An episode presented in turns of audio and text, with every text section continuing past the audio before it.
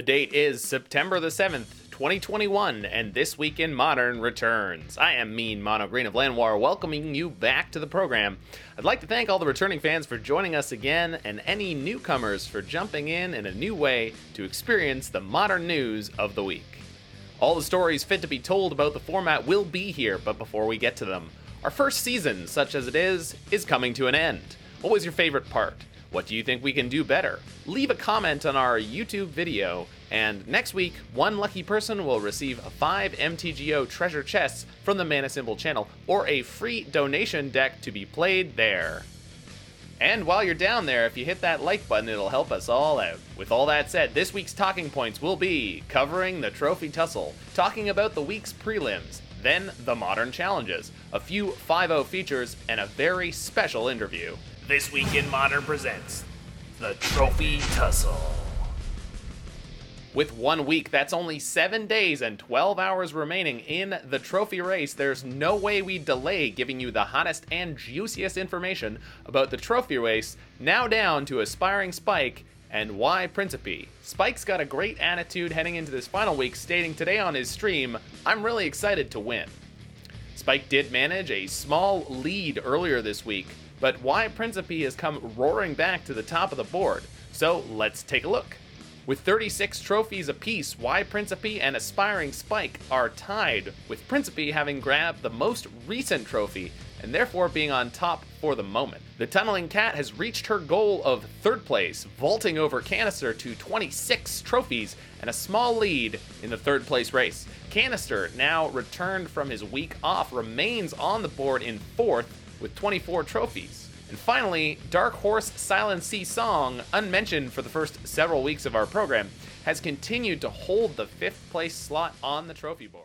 Spike spent some of the last week tweaking a mono green devotion deck that proved unfruitful until the addition of Eldrazi, which gave him a fairly successful Stompy Shell. And this week he started off with a Jund Sacrifice deck playing exclusively good cards a bold gambit, and we wish him luck. Y Principe has been mostly sticking to the hits, crushing along with the deck that brought him here, Mono Green Tron.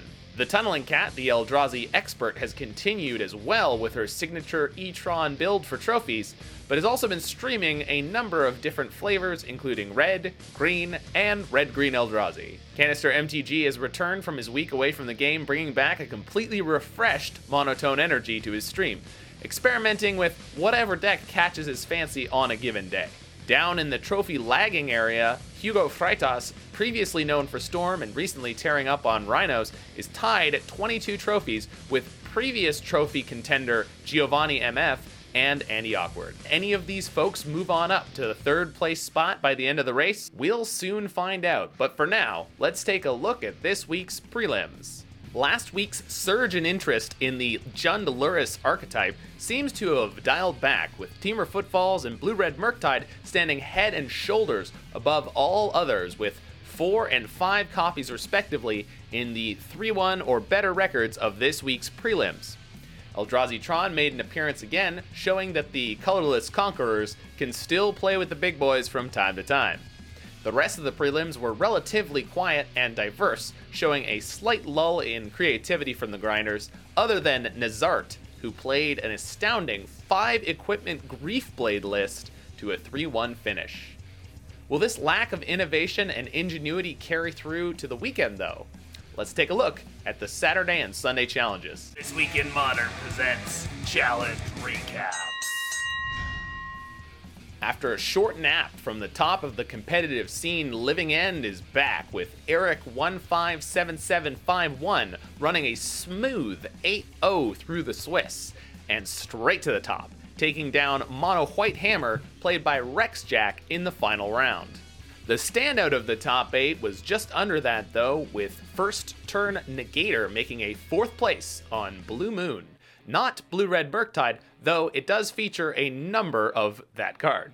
The final semifinals deck was Red White Classic Burn with the inclusion of Lurrus. The quarterfinalists include no archetypical overlap with the top four, with Jund Sagavan, a Velomachus turns split build list, Blue Black Mill, and Cascade Rhinos, giving us 8 for 8 on different decks in the top 8. Modern competitive diversity at its finest. However, the top 8 was not a clean cut, with two 6 and 2 records in the top 8, and those who missed out on the top 8 trailing all the way down to 18th.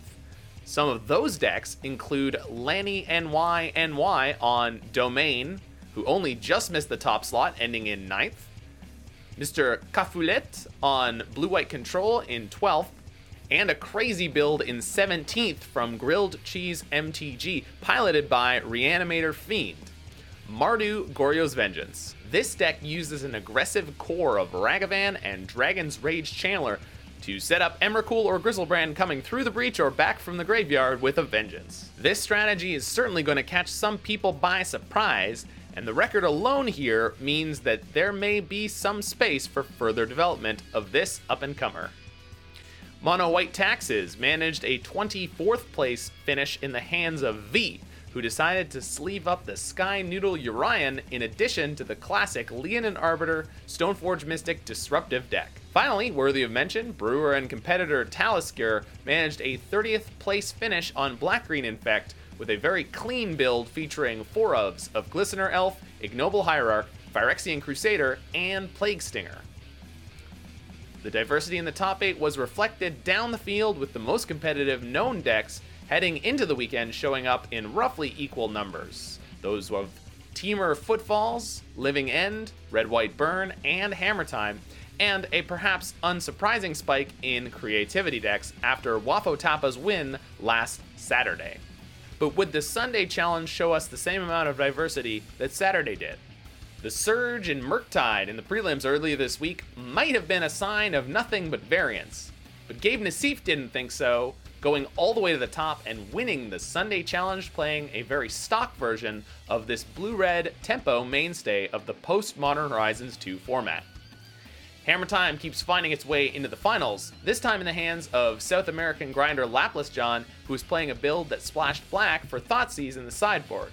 Mill finally made a semi-finals appearance in the hands of Mill specialist Blitz Lion, playing a version with four main deck Soul Guide Lantern, as well as a number of each of Kaya's Guile and Prismatic Ending, as well as a sideboard copy of Hide Seek, proving that the deep well of split cards has not yet been exhausted. The Jund Sagavan list from third place also had a noteworthy tweak in their removal suite, three copies of Fatal Push, and four copies of an Unholy Heat, with nary a Lightning Bolt to be found, perhaps adjusting for the Tarmogoyf mirror matches that have become more common of late. The bottom half of the top 8 include a copy of Blue Black Thing in the Ice Dress Down Control, another Blue Red Murktide, Tribal Flames Zoo, which had just missed out on the top 8 on Saturday on Breakers, and finally Currywor on a deck that they've been piloting in various forms for a while, blue white flash mid range with Yorion as both the companion and more copies of Yorion in the main deck. But down the challenge, we've got some standout placements, including Enchantress in 12th place, Red Green Belcher in 13th place, Giglio MTG on his Red Green Delirium deck in 19th place, and Ad Nauseam in 22nd. The overall meta continues to churn with a Cascade deck, Living End, taking home the top spot on Saturday, and next to no Cascade decks placing highly on the Sunday, with some of the most powerful decks lacking consistency or being vulnerable to hate or specific other archetypes, and the consistent decks lacking slightly in power compared to some of the most broken draws from these more powerful archetypes. This has been an ideal spot for some excellent innovation and fun random decks to show up in the 5 deck dump, so let's take a look. First up, a bizarre looking creation from EDH Player, an Abzan Reanimator deck playing four copies of Tymaret Calls the Dead and two copies of Binding of the Old Gods, which synergize with Hex Parasite. Whoa. This Abzan Reanimator deck is looking to mill over its Archon of Cruelties and Grave Titans, and have a strong mid range game plan with Hex Parasite and this bevy of sagas.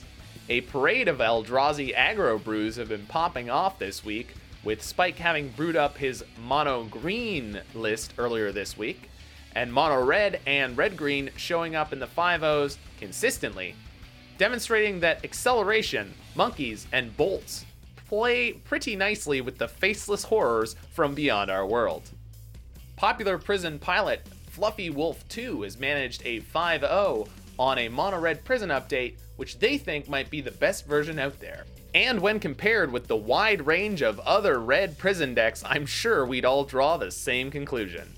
The Nobodies grabbed a posting on Mardu Saga Boom, combining Boom Bust, Cleansing Wildfire, and Flagstones of Trokair, as well as Vindicate, for a lot of different ways to disrupt your opponent's mana. An Urza Saga and Karn Scion of Urza for mid range power and the ability to put out a shockingly large board, widened with four copies of Lingering Souls.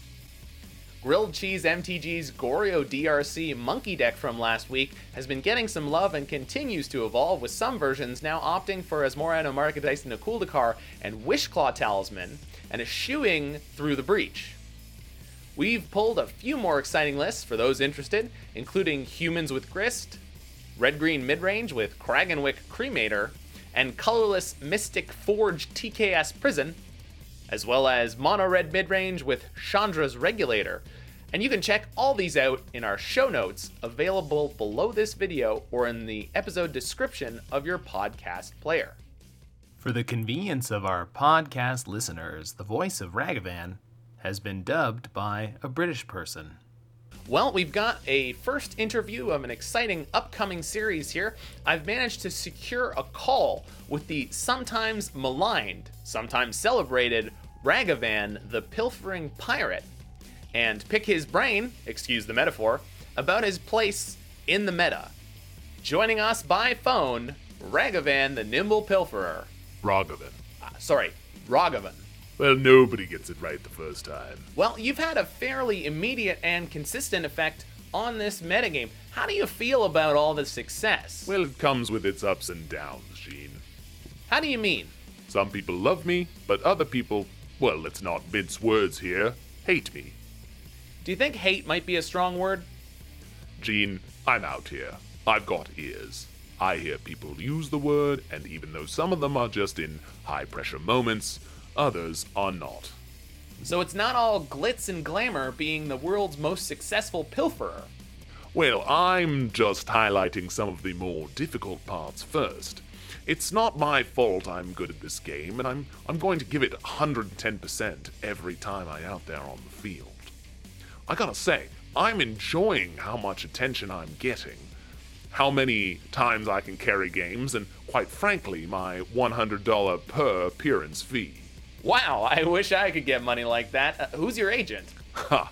Well, she's not taking any new clients at the moment, but I'll drop your name if I remember. Well, one last question. Do you have a favorite in the trophy race? Favorite? Well, M. Hayashi. But since he's a busy guy without enough time to have a run at the top five this season, I'm just happy to enjoy the competition.